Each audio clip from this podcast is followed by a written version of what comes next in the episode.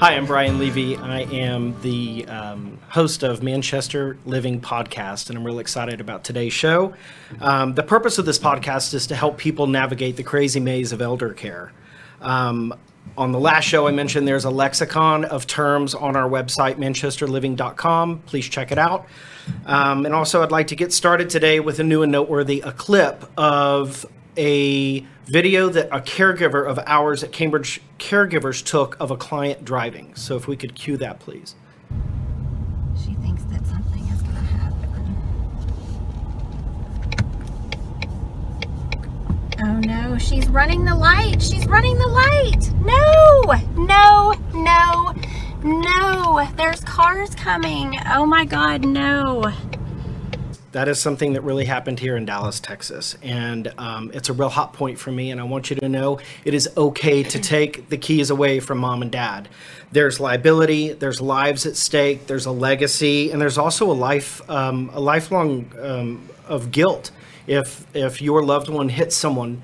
Um, reasons why people don't want to take the keys away is inheritance legacy and they don't want to upset the apple cart. So um, there's plenty of ways to skin the cat. If you don't want to take the keys away from mom and dad, call clergy, call a social worker, call the police, call the fireman, or call me. I've done it before and I'm happy to do it again.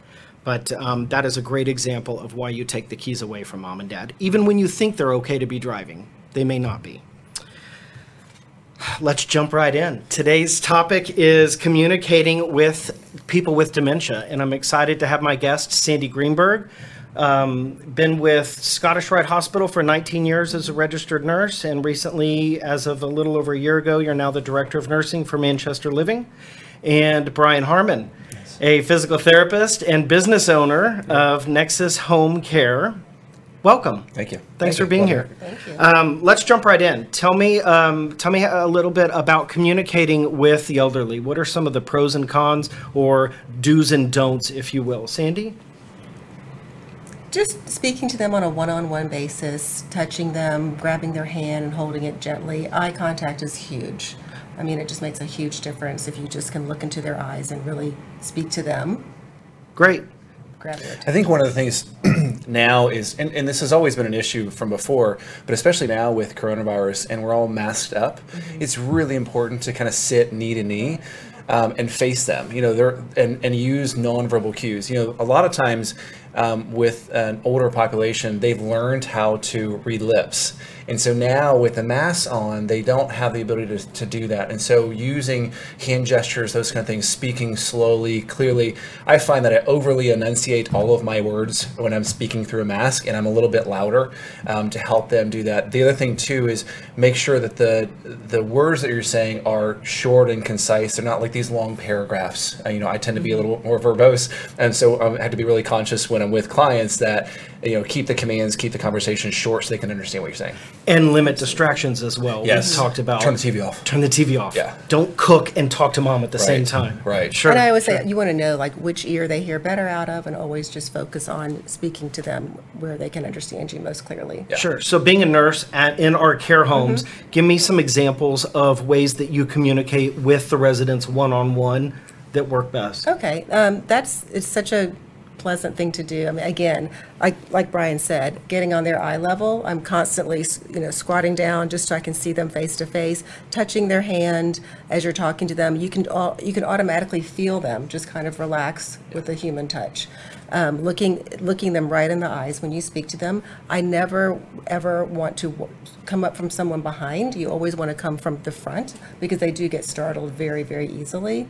And that can totally set them to a different mode of, of how they feel. Yeah, that's great. Speaking with Yeah. them. So it's it's almost um, in a way it's almost manipulative the way you communicate with Mm-hmm. somebody with dementia and um, giving them choices instead of saying, um, "What do you want to wear today?" Yeah. Give them choices. Do you want to wear the green shirt or the orange shirt? Right. Much like you would with a Absolutely. top. It's more Right. just le- I wouldn't say it's manipulation. It's more leading, mm-hmm. right? You're, Thank you're you. going to ask a little more leading questions because the implication of that is you're going to get a shirt on.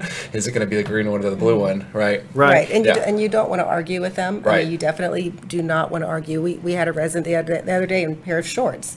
And they, I asked the caregiver, and she said that's what he wanted to wear. So I, you know, that's good for him. That's You know what? It works for them. Right. He, Yeah. was, he was comfortable, and, and it, they had completely avoided any conflict. That's a great point about not arguing. The mm-hmm. other thing with, especially with cognitive decline with some of our senior patients or residents, is you kind of have to live in their world. You know, if they if Completely they've live got in a, their if they've world. got like a narrative that they're believing, mm-hmm. it, it serves you no purpose to try to argue that mm-hmm. that's not reality, right. Right. So we had this guy that we used to work with, and he was a very um, influential engineer, and he was in the process of writing a book. And this guy was in his late 80s, had Parkinson's, had pretty significant cognitive decline, but he was convinced that he was writing a book every day. So, you know what we did? We had paper, we had pens, and let him kind of believe the narrative. Now, he never picked the pen up to write anything, but he needed to understand from us that we agreed and we believed his worldview that he was a writer, he was an author, and that helped to create an, um, a relationship with him where when we needed him to be able to do things or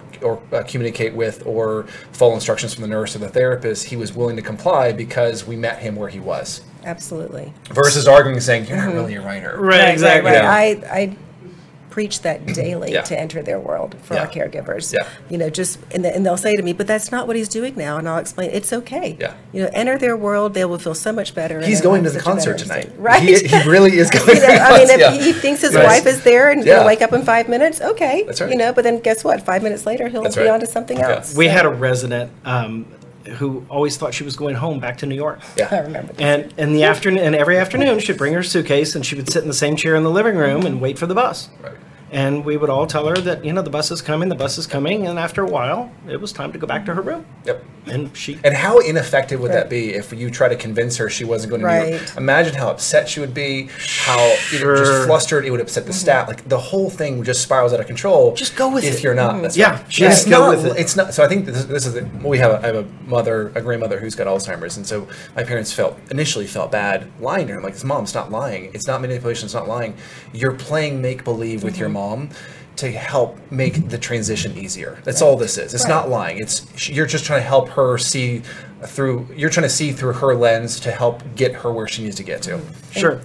People with dementia get agitated very easily, Yeah. and if you can just, it's the kiss. Maintain the yeah. calmness. It's the KISS theory. Mm-hmm. Keep it simple, mm-hmm. stupid. Yeah. Just keep it simple. I read recently where instead of instead of saying, "Hi, mom, it's it's Brian," Uh, don't use titles. Not, "Hey, mom, it's Brian, your son." Yeah. Hey, mom, it's Brian.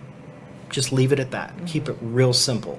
And if they want to know more, they will ask you because I will have residents say, uh, you know, who are you? And I'll say, my name is Sandi. And then they'll say, are you the nurse? So that some of them will have a memory of that and some won't. But I don't ever just put out there, I'm Sandi the nurse, you know. Right. So, I had a client in my car the other day. I was taking her to get a vaccination, and she's still cognitively understanding her disease. Yeah. And we had absolutely the most fun. She kept saying, "Am I am I repeating myself? Am I asking you the same questions?" And I said, "Yes, but it doesn't bother me if it doesn't bother you that I give you different answers." And we laughed and we just had a good time with Yeah. it.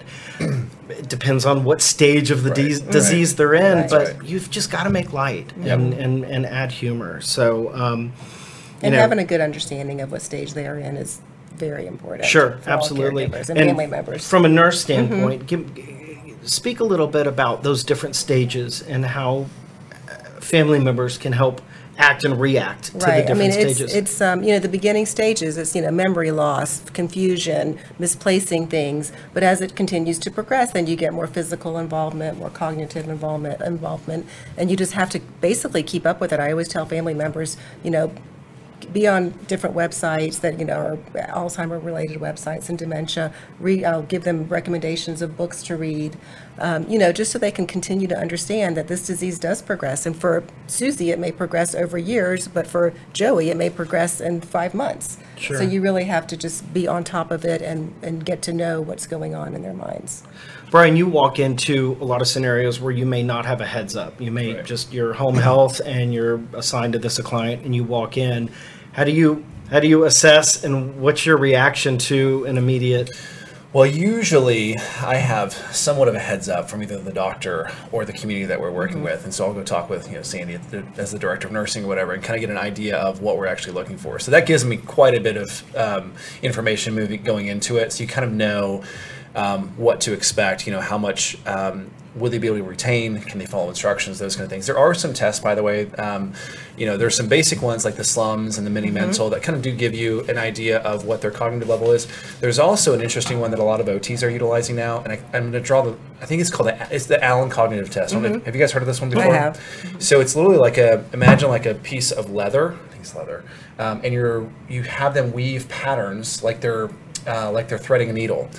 And based on how they do it, and I'm not an expert, I've just kind of vaguely seen it done. Um, that it presents a score, computes a score that tells you how much uh, memory retention they'll actually have, or um, or can they actually follow instructions? Do they have to be simple instructions? Can they follow complex instructions? And so those kind of things can be super helpful in determining long term, because that's what we do. We're not we're not looking for you know how do I help you in the in the interim, you know, while I'm working with you. We're also looking at 6, 12, 18 months in the future. How do we make sure that you have good systems around you? And so sometimes because of the cognitive level or because of the, the functional safety level, that me, that requires other um, humans in the home. And so if you start to get an idea of where they are cognitively, then you can start planning or prepping for what other kind of human assistance do we need to have because the brain's just not able to function at a level to keep them safe. That's Right. great. Safety. Sandi, you work with a lot of our residents at mm-hmm. Manchester care homes, but also the caregivers and the families. Mm-hmm. What's some advice you give the caregivers and families in interacting with their loved ones? With Well, like I, um, you know, like I said earlier, you know, just using proper language, proper eye contact. Um, you know, again, the touch, act different act different activities.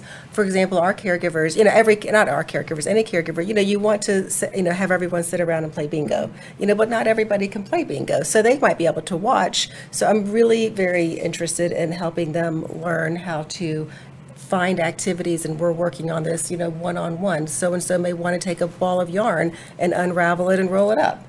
Whereas the next resident may actually want to work a puzzle. So we, uh, you know, just kind of finding out what their level is and what they're what they're capable of doing to feel good about themselves. Yeah, to meet is- them where they are. Is exactly what we are, what I recommend with families and our caregivers. That's great. And, and Mm-hmm. we talk about, um, you know, people with dementia, some are verbal and nonverbal. Mm-hmm. And even though you're nonverbal, sitting at a table or in a den and, and, and interacting just with your, with your, with your eyes Mm-hmm. is still a way to socialize. Right, and I also like very um, feel very strongly about you know giving them hand massages, brushing their hair. All of that is interaction. So it's not just you know let's do an activity. You have to have this done. You know, let's play you know catch with the ball. I mean those are all great, and we encourage physical movement, but also just you know little little things like the little they love to get their nails done, their hands rubbed. When we give manicures, we'll say it's spa day. The men are the first ones out Isn't that great? to get this done. So, That's great. yeah, they're rolling right out. So yeah, it's And I know that thing. we, and in, in, in any scenario, have a lot of uh, toys that they can touch and play with and feel. We have dementia cats. Mm-hmm. And When- we just ordered dogs. and dogs. So dogs and dementia cats. We're gonna have a whole zoo so, at I- Manchester. so this is news for me. Right. What- What's a dementia dog Oh my or gosh! cat? Let me explain this to you. So these are animals that are sensor. They they they move by sense, sensor, you know, movement.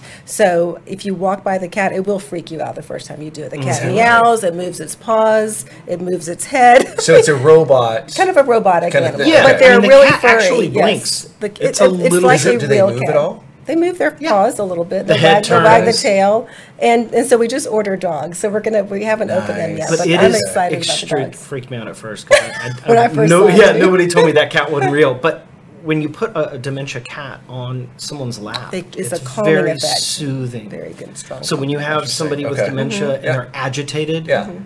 It's it's amazing to put a cat So are in they their lap. are they labeled as like a dementia cat? That like I is what you Google order that for online. dementia on cat. Dementia Amazon? cat. Dementia No cat. kidding. Yeah. Okay. And, and also fascinating. baby Okay. dolls. We were very very big on, but the older women they really love to hold Yeah. that baby. Yeah. So we also, you know, we're with, yeah. you know big on the baby dolls. Yeah. Yes. Yeah. Yes. So Yeah. it's just Fascinating. whatever you can do to help them Okay. feel.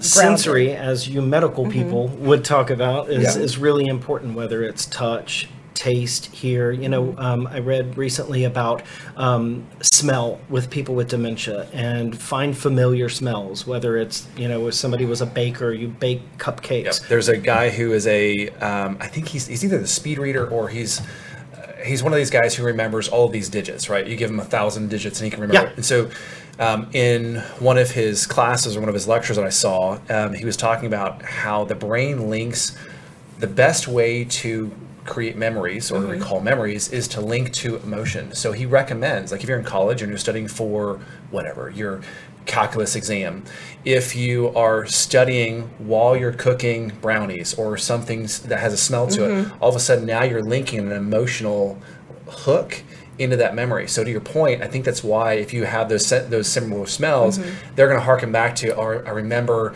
being in, in the kitchen with my kids cooking these things. So there's a that's where the the smell comes in. It's- They're it's all the, It's connected. the emotional Right. hook Yeah. to a previous memory. I, They're- I 100% agree with Yeah. that. Even like doing manicures for them, they smell the nail polish. Yeah, I've yeah. noticed that with some of our ladies. They're like, they'll smell it and go, oh, and I'm getting my nails done. I'm so excited. I mean, definitely Yeah. triggers that that Yeah, sense that's for cool. sure. Yeah. Senses are fascinating Yeah. to me. They really are. They're Yeah. interesting. Um, so this brings us to a point of the show called the Nugget. And I'm excited to show you guys this video. This woman, uh, her name is Marta Gonzalez from Valencia, Spain. And I'll go ahead and cue the video and let you guys watch, and then we'll talk about it.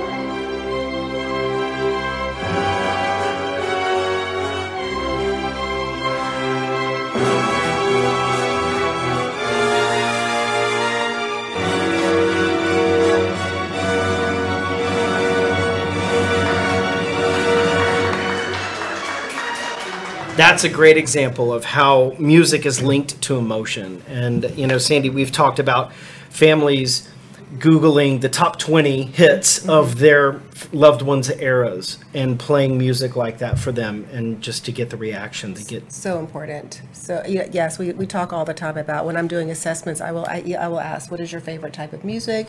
What type of music did they listen to when they were younger? If I was going to play something that would make them feel really good, what would it be? And they can give me all these examples. Um, I'm a big fan of headphones for distraction when they are being distracted by so many different things. Putting headphones on them and just playing whatever music it is that they love, and they can completely relax to that. Wow, that's yeah, great. big fan of music for the Wow. residents for sure. I will have the full video of Miss Martha um, at the end of the credits, so you can see the whole video. But I think um, I, that that right there just shows the link between music. She is completely nonverbal and has full reaction, um, and was that rote memory of yes. It's that's great. Anyways, all right, guys, it's lightning round. This is an opportunity for the viewers to get to know Sandi and Brian. Are you ready? No. Yes. Brian, who would you play in your autobiographical movie? Oh God, Who would play me? Uh, who would play you? So my wife finds Chris Evans, Captain America, very hot. Well, you gotta it go would with that, have to right? him. Yeah. Sandi, you're stranded on an island. What book or album would you bring? Rumors by Fleetwood Mac. Very well. Brian, most influential person you are not related to. Most influential person not related to. Wow. Um, goodness gracious. I would say I would say every year it probably changes. I would say right now Dean Sullivan from Strategic Coach is a he's a high end um, entrepreneur coach, so I follow a lot of his stuff. I know you talk Yes, about him yeah, often to me yeah. off air. Uh, Sandi, early to bed or night owl? Early to bed. Early to bed. Brian, COVID crazy or did you enjoy the isolation? I'd say a mixture of both. yeah.